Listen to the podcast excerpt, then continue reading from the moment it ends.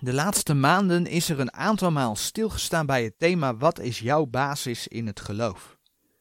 We zagen dat de Heer zijn woorden geopenbaard heeft, dat de Heer zijn woorden gegeven heeft. En dat Hij zijn woorden voor ons bewaard heeft. Daar waar Hij door wonderen en tekenen zijn woorden aan bijvoorbeeld de apostelen bevestigde, daar bouwen wij nu op het fundament dat onder andere in de beginperiode van de gemeente gelegd is. En dat fundament, dat is Gods woord. De merktekenen de apostelen zijn er vandaag de dag niet meer. Dat betekent dat dromen, wonderen en tekenen ons fundament niet horen te zijn. We behoren ze ook niet te verkondigen. We profiteren niet meer. Onze basis is het bewaarde woord van God. We hebben bij het belang stilgestaan dat een herder van een gemeente volhardende hoort te zijn in de leer der apostelen. Handelingen 2 vers 42. Dat hij blijft bij de bewaarde woorden van God. En voor Nederland is dat de Statenbijbel. Nou, aan de hand daarvan heb ik enkele uitspraken gedaan waar vragen door gerezen zijn en daar wil ik vanmorgen graag bij stilstaan. De vragen gingen over het feit dat ik gezegd heb dat als herders en leraars beven voor het woord van God. En dat heb ik gedaan aan de hand van Jesaja 66 vers 2.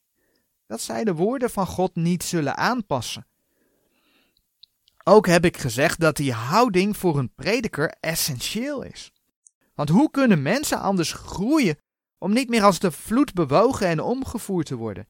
Om niet meer met alle wind der leer mee te waaien? Efeze 4 vers 14 spreekt daarover. Ook heb ik de vraag gesteld of dat de keuze van predikers bepaalt die je beluistert. Ik heb genoemd dat als een prediker een van de nieuwe vertalingen als uitgangspunt neemt, dat dat iets zegt over hoe hij naar de woorden van God kijkt.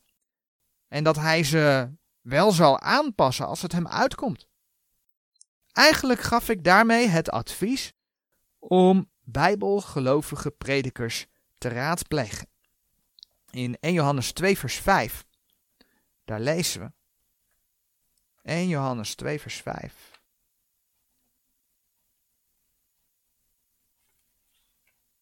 Maar zo wie zijn woord bewaart, indien is waarlijk de liefde Gods volmaakt geworden. Hieraan kennen wij dat wij in hem zijn. Daarnaast heb ik bij het thema heb acht op de gehele kudde laten zien hoe er een opstand is tegen de verkondiging van de ware woorden van God. Ik heb in Gods woord laten zien hoe de duivel de waarheid keer op keer probeert te blokkeren.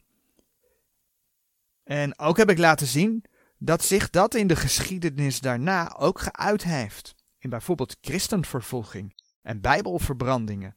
Door bijvoorbeeld Rome. En toen heb ik de vraag gesteld: wat denk je wat de duivel doet op het moment dat er in deze Laodicea-tijd een beweging aanwezig is die ervoor staat dat de Heere God zijn woord bewaard heeft en dat ook nog eens actief uitdraagt? Ja, dan komt er tegenstand. Maar dan zijn er mensen die zich afvragen: verkondig je daar nu mee dat jullie dan de enige ware kerk of gemeente zijn? Ik zal het antwoord direct geven: nee, dat verkondigen we absoluut niet. Dat zou een vorm van hoogmoed, dat zou een vorm van trots zijn. En niet alleen dat, het staat gewoon haaks op wat de Heere in zijn woorden laat zien. En daarom lijkt het mij goed om daar vanmorgen eens naar te kijken. Maar ook te zien hoe ik dan uh, bijvoorbeeld kom tot een advies om leraren te raadplegen die bijbelgelovig zijn. Oftewel, die proberen Gods woorden te bewaren. Door de geschiedenis heen zijn er kerken en groeperingen geweest die beweerd hebben of beweren dat zij de ware kerk zijn. Hè? En voor sommige mensen is dat heel aantrekkelijk, een aantrekkelijk idee. Die zijn trots dat ze bij de ware kerk horen. Maar vergeet niet dat dat ook leidt tot machtsmisbruik en de kerk van Rome is daar natuurlijk het grote voorbeeld van. Zij beweert de moederkerk te zijn. De kerk die terug zou gaan op de apostel Petrus en daardoor de apostolische autoriteit zou bezitten. Als je niet tot de kerk van Rome behoort, als je niet de sacramenten genomen hebt, dan heb je volgens hen geen hoop dat het goed zou komen met je ziel. Ik gebruik expres de zin dat je dan geen hoop hebt dat het goed zou komen met je ziel, want de kerk leert helemaal geen zekerheid. Maar ze leren wel dat je in de kerk moet zijn. Maar dan te bedenken dat deze kerk gekenmerkt wordt door afgoderij. En dat deze kerk door de Heer zelf verborgenheid, het grote Babylon, de moeder der hoererij genoemd wordt. Openbaring 17 vers 5 en dan lees je in openbaring 17 vers 2 ook nog dat zij op het beest zit dat vol is van namen der godslastering. Het zijn Gods woorden die dat zeggen. Eigenlijk is de protestantse kerk niet veel beter. De beleidenis des geloofs der gereformeerde kerk in Nederland, daarin lezen we dat er een enige katholieke of algemene kerk is. Dat staat in artikel 27, waarvan men weliswaar beweert dat het de wereldwijde verzameling van ware gelovigen is, maar waarvan men in artikel 28 ook beweert dat, en ik citeer een klein stukje, deze heilige vergadering is een verzameling dergenen die zalig worden, en dat buiten haar geen zaligheid is. Dat niemand, van wat staat of kwaliteit hij zij, zich behoort op zichzelf te houden, om op zijn eigen persoon te staan, maar dat zij alle schuldig zijn zichzelf daarbij te voegen en daarmede te verenigen, onderhoudende de enigheid der kerk. Met andere woorden, het feit dat je als mens er zelf bij moet voegen, laat zien dat men het instituut kerk bedoelt. En buiten die kerk is er volgens die beleidenis geen behoud. Zo direct zullen we zien dat Gods woorden anders vertellen. Een andere stroming die leert dat zij de ware religie is, is het wachttorengenootschap van de Jehovah's getuigen. Alleen de 144.000 uit de Jehovah's getuigen zijn volgens hen wedergeborenen uit de Jehovah's getuigen die in de hemel komen. Voor alle andere gelovigen is het volgens hen niet nodig om wedergeboren te zijn. Zij dienen volgens de regels van de Jehovah's getuigen te leven en dan maken zij kans op een leven in het koninkrijk van God op aarde. Maar dan ga je in de Bijbel kijken en dan lees je in Openbaring 7, vers 4 bijvoorbeeld, dat de 144.000, de 144.000 verzegelden uit de twaalf stammen van Israël zijn. En de Heer laat zien dat behoud juist niet gegeven wordt door werken. Efeze 2 vers 9. Maar door de wedergeboorte. Voor ieder persoonlijk.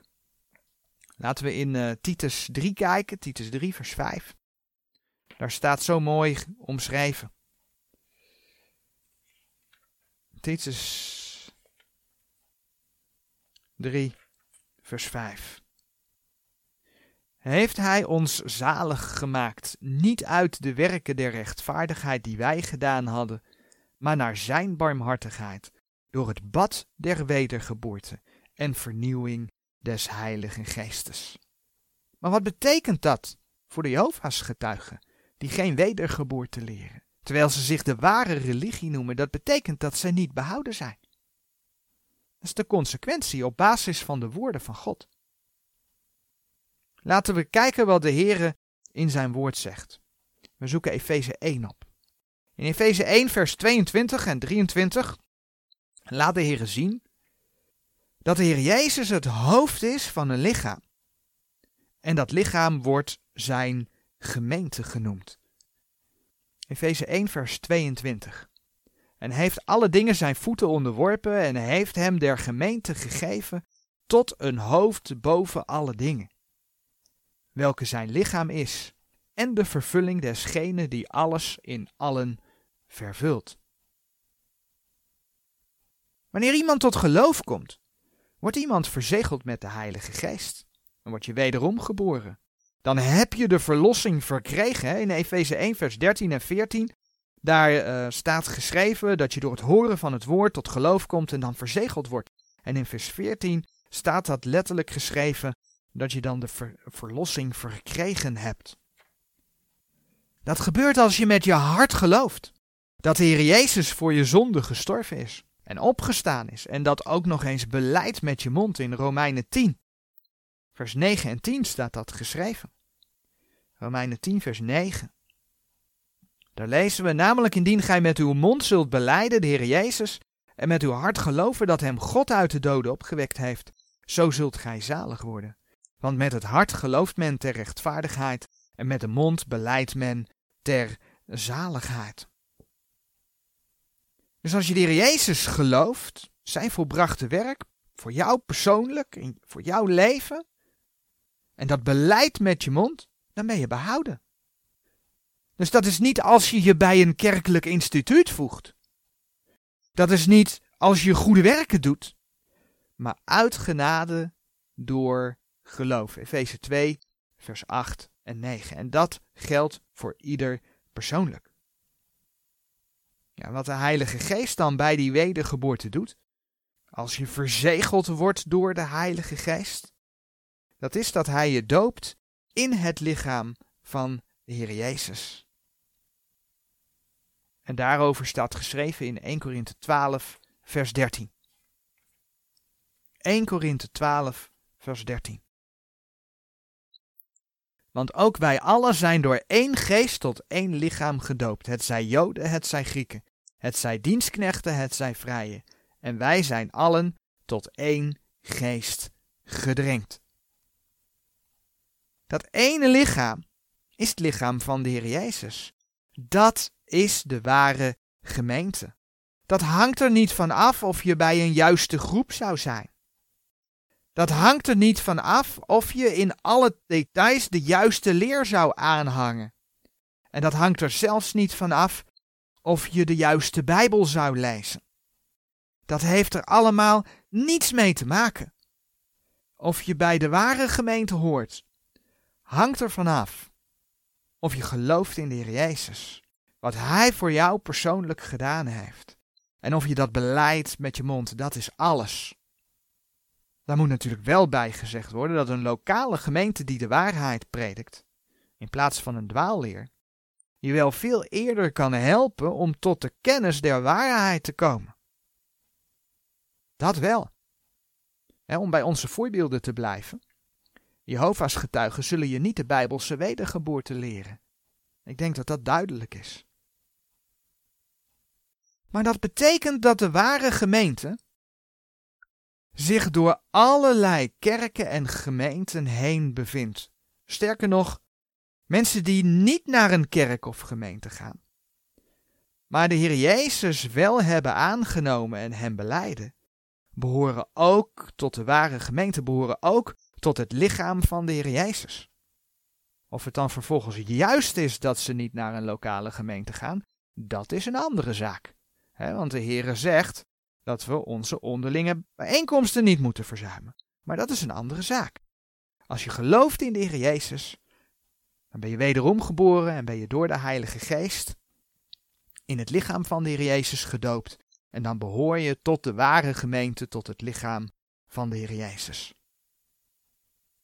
Dus nee, ook wij als lokale gemeente zijn niet de ware kerk of iets dergelijks. Maar iedereen hier die wederom geboren is, behoort wel tot de ware gemeente. Tot het lichaam van de Heer Jezus. Dat lichaam dat veel groter is dan de groep mensen wat hier zit. We hebben wel eens stilgestaan bij de ontwikkelingen in de kerkgeschiedenis, die profetisch te vinden zijn in Openbaring 2 en 3. De laatste periode, die getypeerd wordt door de brief aan Laodicea, die we kunnen vinden overigens in Openbaring 3, vers 14 tot en met 22. Laten we daar naartoe bladeren. Openbaring 3, vers 14 tot en met 22. Dat is de periode kort voor de opname van de gemeente. En die opname van de gemeente, die wordt in feite beschreven in Openbaring 4, vers 1. In Openbaring 4, vers 1 lees je dat Johannes wordt opgenomen. Maar dat is profetisch een type van de opname van de gemeente. Want in openbaring 2 en 3 lees je over de gemeente. Vanaf openbaring 4 vers 1 kom je de gemeente niet meer tegen in openbaring. Nou, die periode dus, kort voor de opname, die Laodicea-tijd, die wordt onder andere gekenmerkt door het feit dat de Heer Jezus buiten de gemeente staat. In openbaring 3 vers 20. Openbaring 3, vers 20. Daar lees je: Zie, ik sta aan de deur en ik klop. Dat zegt de Heer Jezus. Hij staat buiten, hij staat aan de deur en hij klopt. Volgens 2 Thessalonicense 2 vers 3 komt de dag van Christus niet voordat onder andere de afval van het geloof gekomen is. Nou, daar leven wij middenin. En al proberen wij Gods woorden te bewaren en naar zijn woorden te leven, wij leven in de Laodicea-tijd. Maar ook in, in de Laodicea-tijd zijn er mensen die wel degelijk naar de Here willen luisteren. In, in Openbaring 3, vers 20 hebben we net het eerste deel gelezen. Maar dat vers gaat verder. Dat vers dat volgt namelijk met: Indien iemand mijn stem zal horen en de deur open doen, ik zal tot hem inkomen en ik zal met hem avondmaal houden en hij met mij. Laten we het naar deze gemeentetijd vertalen als dat er ook Laodicea-gelovigen zijn die een goede relatie met de Here hebben, die een goede gemeenschap met de Here hebben. Dus het is niet vreemd dat er in deze tijd van afval van geloof mensen zijn die zich aan Gods woorden proberen te houden. Nu mogen wij in deze tijd een bijbelgelovende gemeente zijn. En dat is best bijzonder in deze Laodicea-tijd. Bijbelgelovende gemeenten zijn een beweging, een stroming, bestaande uit onafhankelijke gemeenten. Die geloven in de belofte van de Heere God dat Hij zijn woorden voor ons mensen zou bewaren. De belofte die we vinden in Psalm 12, vers 7 en 8. Die zich houden aan het feit dat we in de regel niet terug hoeven naar het Grieks of Hebreeuws, omdat we Gods woorden kunnen begrijpen door schrift met schrift te vergelijken. In het door de Here bewaarde woord van God. En omdat teruggaan naar het Grieks en Hebreeuws je vaak op een vals spoor zet. Nou, dat bewaarde woord van God in het Engels is de King James 1611, in het Nederlands is dat de Statenbijbel. En daarbij houden zij zich aan de opdracht dat het woord van God recht gesneden moet worden, zoals we dat vinden in 2 Timotheus 2, vers 15. En omdat ze niet meegaan met de sacramenten, gaat het eigenlijk altijd om, of ze zich nu zo noemen of niet, maar gaat het eigenlijk altijd om baptisten. Zij die geloven dat je je laat dopen als je zelf voor de Heer Jezus gekozen hebt. Dit zijn niet de enige kenmerken. Je kunt het lijstje uitbreiden met de volgende punten en ook de punten die ik nu ga noemen, dat lijstje is niet uitputtend. Maar voor bijbelgelovigen is Gods woord, de Bijbel, de autoriteit in de gemeente.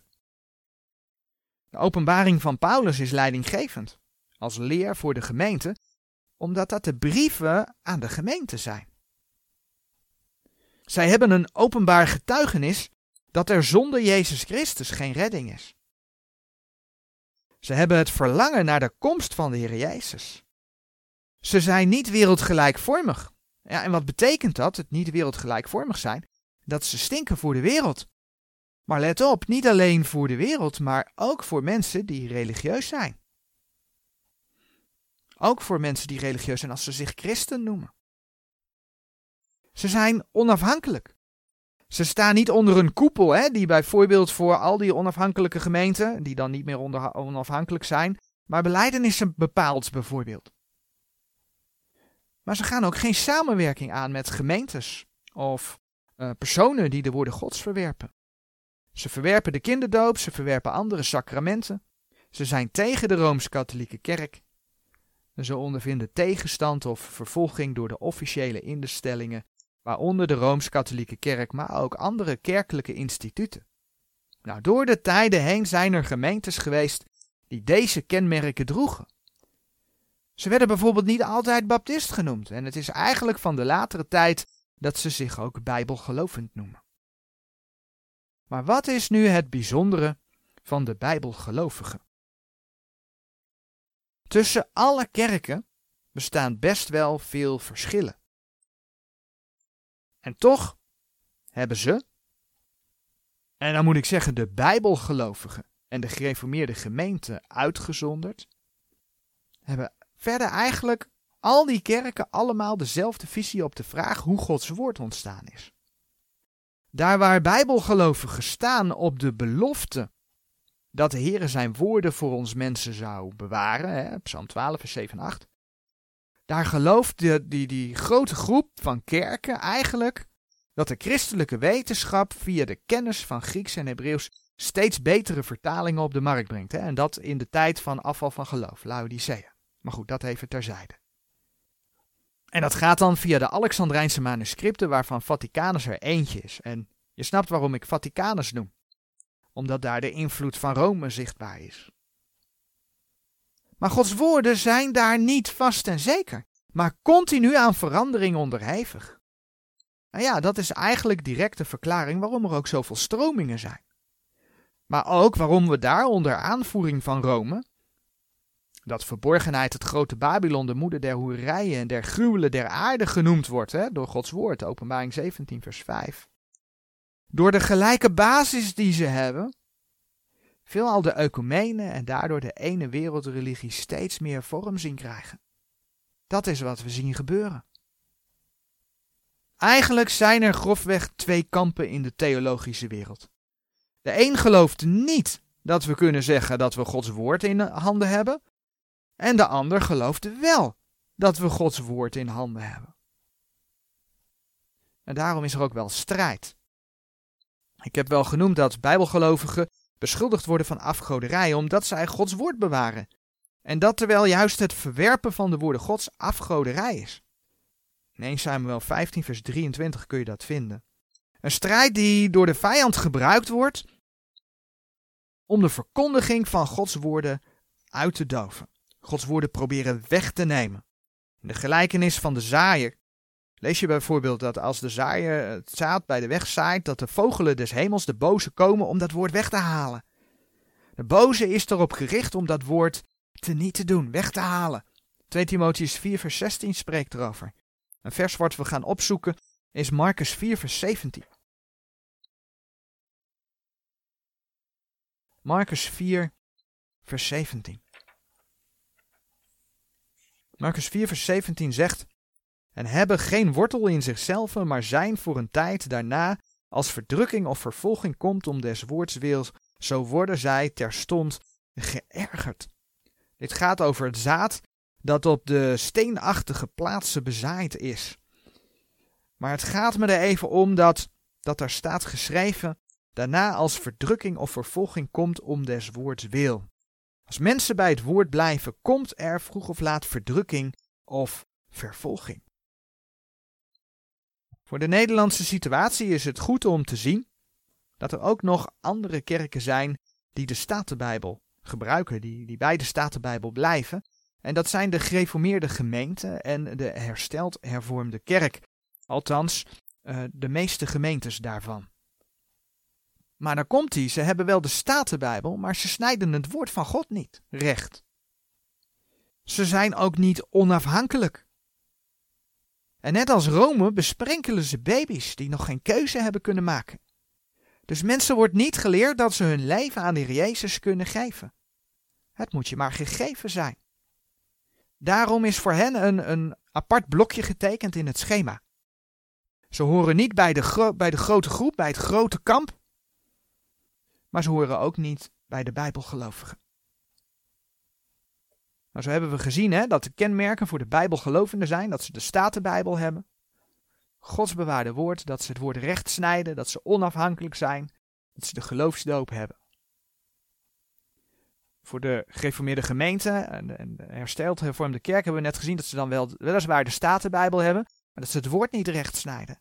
Dat ze niet onafhankelijk zijn, dat ze geen geloofsdoop hebben. Nou, als je dan naar de grote groep, het grote kamp kijkt, dan zie je dat ze daar geen statenbijbel hebben.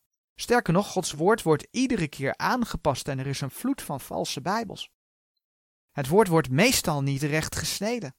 Ja, een enkeling kent het een beetje. Die kent een beetje het onderscheid tussen, tussen de gemeentetijd en eh, de grote verdrukking en het duizendjarig vrederijk, de nieuwe hemel en de nieuwe aarde. Maar veel verder als dat, het, daadwerkelijk recht snijden van Gods woord, kennen ze niet. Ze zijn vaak ook niet onafhankelijk. Ze hebben vaak ook geen geloofsdoop. Waar ik bij moet aantekenen dat een aantal uit die kringen, denk aan Pinkster en charismatisch, wel een geloofsdoop hebben. Alleen vaak is er dan wat extra's aangekoppeld. Bijvoorbeeld het ontvangen van de Heilige Geest. Dan is de doop geen getuigenis meer. Maar dan, uh, dan heeft de doop een andere functie. Maar hoe zit het nu met de gemeente van de Heer Jezus? Want die gemeente van de Heer Jezus, die gaat dus door alle kerken en gemeentes heen. Nou, dat heb ik in het volgende plaatje, in het schema, proberen aan te geven door een, door een ellips, die eigenlijk door al die kerken en gemeentes heen loopt. En dan valt op dat ik het bijbelgelovende blokje eigenlijk helemaal in die ellips gezet heb.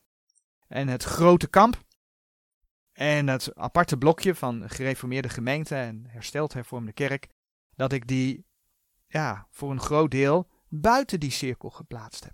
Waarom de Bijbelgelovenden in? Omdat Bijbelgelovenden heel sterk de nadruk leggen in de verkondiging op het feit dat mensen met hun hart moeten geloven dat ze de Heer Jezus, dat de Heer Jezus voor hen gedaan heeft. En dat moeten beleiden met hun mond. En mensen die op zoek zijn naar vermaak, ja, de boodschap is duidelijk. Dus mensen die op zoek zijn naar alleen maar vermaak, bezigheid, die blijven niet bij een bijbelgelovende gemeente. Dus bijbelgelovende gemeenten bestaan vaak voor het grootste deel uit wederom geboren mensen. Toch is er een klein puntje buiten. Want ook bijbelgelovende gemeenten kunnen mensen onder zich hebben die meelopen. Dat kan. Maar die ellips gaat dus door al die kerken en gemeentes heen. Want men kan een valse Bijbel gebruiken. Men kan zelfs deels een valse leer hebben. Maar als er mensen zijn die ook daar het evangelie verkondigen, hè, in dat grote kamp. En dat gebeurt. En mensen daardoor geloven dat de Heer Jezus voor hen gestorven en opgestaan is en dat beleiden. Dan zijn zij behouden. Ook daar. Wat we lazen over Laodicea in Openbaring 3, vers 20. Ik zoek het vers nog een keer op, Openbaring 3, vers 20.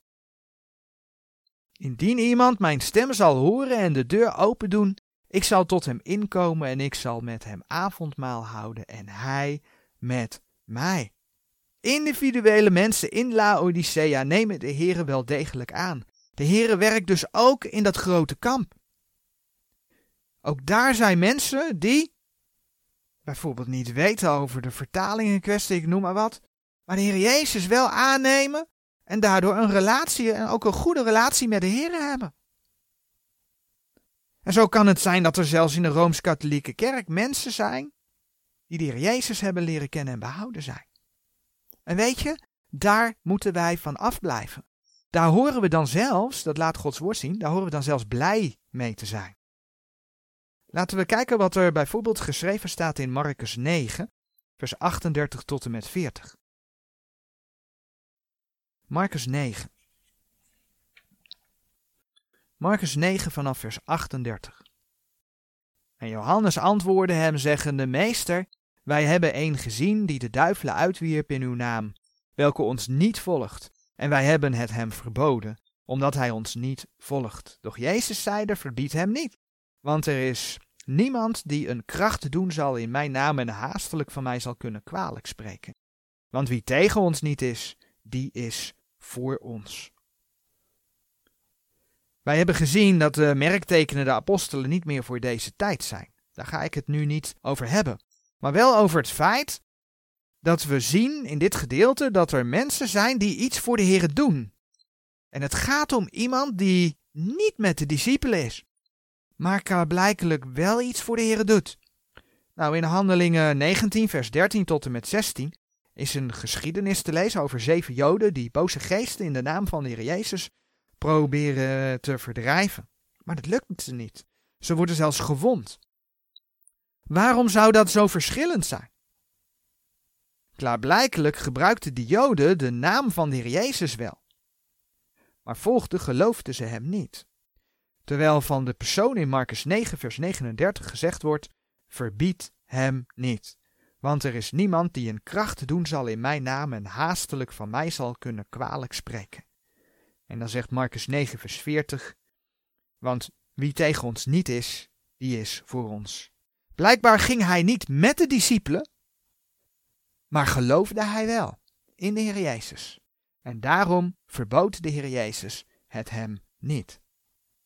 Nou, in de brieven van Paulus, en dan bladeren we naar Filippus, Filippus 1, komen we eigenlijk eenzelfde soort situatie tegen. Filippenzen. Filippenzen 1. Eenzelfde soort situatie tegen waar ook twee groepen zijn. Filippenzen 1 vers 14 tot en met 18. Vers 14. En dat het meer, meerderdeel der broederen in de Here door mijn banden vertrouwen gekregen hebbende, overvloediger het woord onbevreesd durven spreken. Sommigen prediken ook wel Christus door nijd en twist, maar sommigen ook door goedwilligheid. Genen verkondigen wel Christus uit twisting, niet zuiver, menende aan mijn banden verdrukking toe te brengen. Doch deze uit liefde, terwijl zij weten dat ik tot verantwoording des evangelies gezet ben. Wat dan? Nochtans wordt Christus op allerlei wijze, het zij onder een deksel, het zij in der waarheid verkondigd. En daarin verblijd ik mij, ja, ik zal mij ook verblijden. Blijkbaar waren hier ook twee groepen. De ene groep predikte in waarheid de Heer Jezus, zij deden dat ook uit liefde voor Paulus. Maar er was een groep die predikte wel de Heer Jezus, maar eigenlijk uit nijd ten opzichte van Paulus. Nou, en op dat moment ben je niet meer in de waarheid bezig. Maar het waren wel broeders. En zolang ze de Heer Jezus predikten en mensen hem leerden kennen, zei Paulus, daarin verblijd ik mij. Ja, ik zal mij ook verblijden. Dus ja, de Heere werkt ook in dat grote kamp. Dus ondanks dat broeders in een andere groep kunnen zitten, waar men bijvoorbeeld valse bijbels gebruikt, als ze de Heer Jezus prediken, dan mogen we ons verblijden, omdat ook daar mensen met het evangelie geconfronteerd worden en behouden worden. Maar het wordt anders als er sprake is van dwaalleer, als mensen bijvoorbeeld verteld wordt dat ze door werken behouden worden, of dat ze de sacramenten moeten aannemen, want dan wordt het evangelie niet meer gepredikt. Het is niet zo dat als we iemand tegenkomen die de rooms-katholieke boodschap predikt over de sacramenten, dat we dan maar vrolijk met ze mee moeten gaan doen. Want dan is het een dwaalleer. Dan wordt Jezus Christus niet meer gepredikt. En dan hoort een leraar te waarschuwen. Er staat niet voor niets in 2 Timotheus 4 vers 2 het volgende. 2 Timotheus 4 vers 2. Predik het woord. Houd aan tijdiglijk, ontijdiglijk. Wederleg, bestraf. Vermaan in alle langmoedigheid en leer. Preken houdt dus in dat we leren, maar er zit ook een aspect in wat mensen vaak minder leuk vinden. Er wordt ook vermaand, er wordt ook bestraft. En Titus 1, vers 13, een bladzijde verder, zegt zelfs over dwaalleraren: Deze getuigenis is waar, daarom bestraf hen scherpelijk, opdat zij gezond mogen zijn in het geloof. Dus als het evangelie gebracht wordt door een broeder, die het niet met je eens is, laat hem gaan en verblijd je als mensen bereikt worden met de boodschap. Maar op het moment dat er sprake is van dwaalleer, dan moet er wel degelijk gewaarschuwd worden. Of zelfs, Titus 1 vers 11, de mond gestopt worden. In dwaalleer hoeven we ons niet te verblijden. Nou, ik denk dat duidelijk is dat de gemeente van de Heer Jezus door alle kerken heen gaat. En we hebben gezien dat de Heer ook werkt onder stromingen die nieuwe vertalingen gebruiken. En daar waar mensen de Heer leren kennen, mogen we ook voor hen en met hen blij zijn.